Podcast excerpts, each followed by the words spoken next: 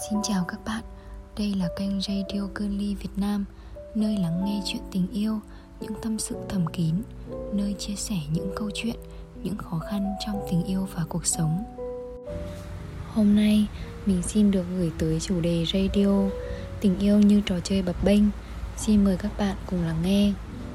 Tôi cũng không nhớ quen anh vào dịp nào nữa. Hình như là từ Facebook anh nhắn tin làm quen tôi trước sau lần trò chuyện nhận ra anh cũng ở trọ không xa nơi tôi ở. Chúng tôi nói chuyện khá là hợp nhau Kể cho nhau nghe những câu chuyện đời thường nhất. Anh cũng không ngại kể chuyện về quá khứ Về gia đình anh. Có những chuyện tôi đồng cảm với anh. Và có những chuyện anh cũng có thể kể với tôi. Tôi được biết anh cũng trải qua rất nhiều khó khăn, thử thách trong cuộc sống này.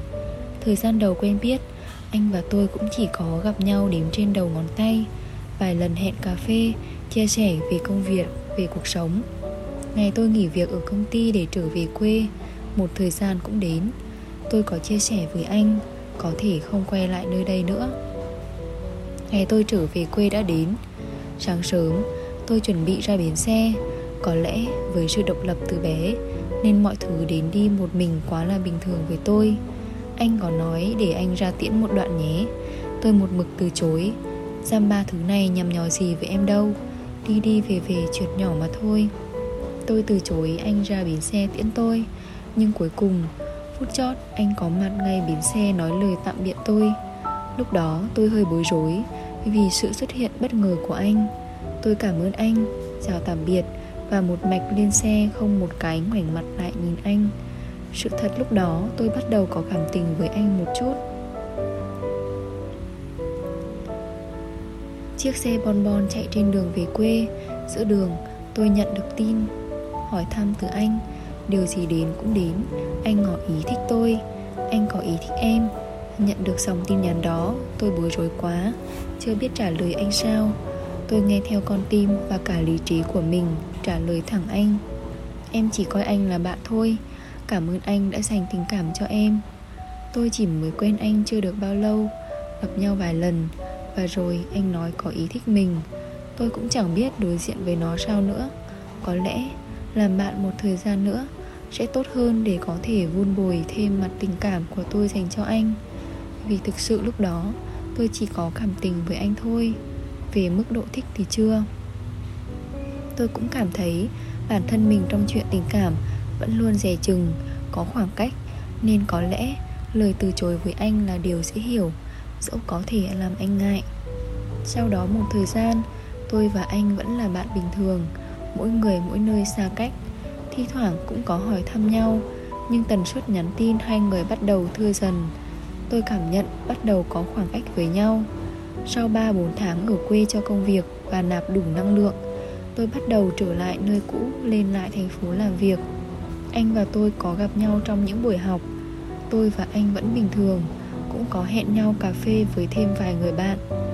Sau đó, tôi và anh cùng trong một nhóm học tập nhỏ Để hỗ trợ trao đổi giúp đỡ nhau. Mọi thứ đều ổn, Và bắt đầu tôi cảm nhận được sự gần gũi hơn với anh, Không còn khoảng cách như hồi mới quen nữa. Cảm giác gần gũi ấy cũng chẳng kéo dài bao lâu, Cho tới một ngày, Tôi và anh mâu thuẫn nhau về quan điểm đưa ra hai luồng ý kiến trái ngược nhau, không ai nhường ai. Thế là, chỉ một sự việc nhỏ như thế, anh tự động thoát ra khỏi nhóm. Tôi có nhắn tin hỏi anh với tư cách là một người bạn. Cơ mà nhận lại vẫn là sự mâu thuẫn nhau, không tìm được tiếng nói chung, nên tôi cũng không nhắn anh nữa. Có lẽ cái khoảnh khắc tôi và anh mâu thuẫn chính là ngòi châm cho sự chia cắt của tôi và anh mãi về sau.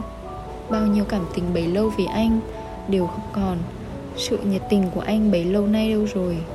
Sự bản lĩnh của anh dám đối diện với mọi thứ đâu rồi?